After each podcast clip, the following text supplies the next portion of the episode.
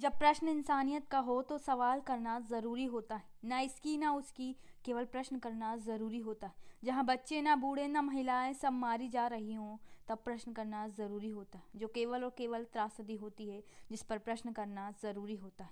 जब प्रश्न इंसानियत का हो तो प्रश्न करना ज़रूरी होता है। नमस्कार, मैं पूजा लेकर आई हूँ कुछ नया, कुछ खास। किसी ने बिल्कुल सही कहा, युद्ध नहीं देखता, इसकी ना उसकी, वो केवल वार करता। है वो नहीं देखता बच्चे, वो नहीं देखता बूढ़े, वो नहीं देखता महिलाएँ, वो केवल और केवल संहार करता। है युद्ध ना इसकी ना उसकी, वो सबको मारता है। युद्ध जो हमें सिखाता है, मानवता की त्रासदी का वो भरा रूप हमें बताता है, जो हमें बताता है कि रोको इसे रोको इसे, क्योंकि ये किसी को नहीं देखता, वो सबको मार डालता है। युद्ध जो हमें बताता है, मानवता का एक अलग सा रूप हमें दिखाता है, जहाँ ना दया, ना प्रेम, ना स्वभाव, कुछ नहीं बाकी शेष रहता है। युद्ध हमें सिखाता है, त्रासदी का नया रूप दिखाता है, जहाँ इंसान, इंसानियत नहीं रह जाता, वो युद्ध हमें बताता है।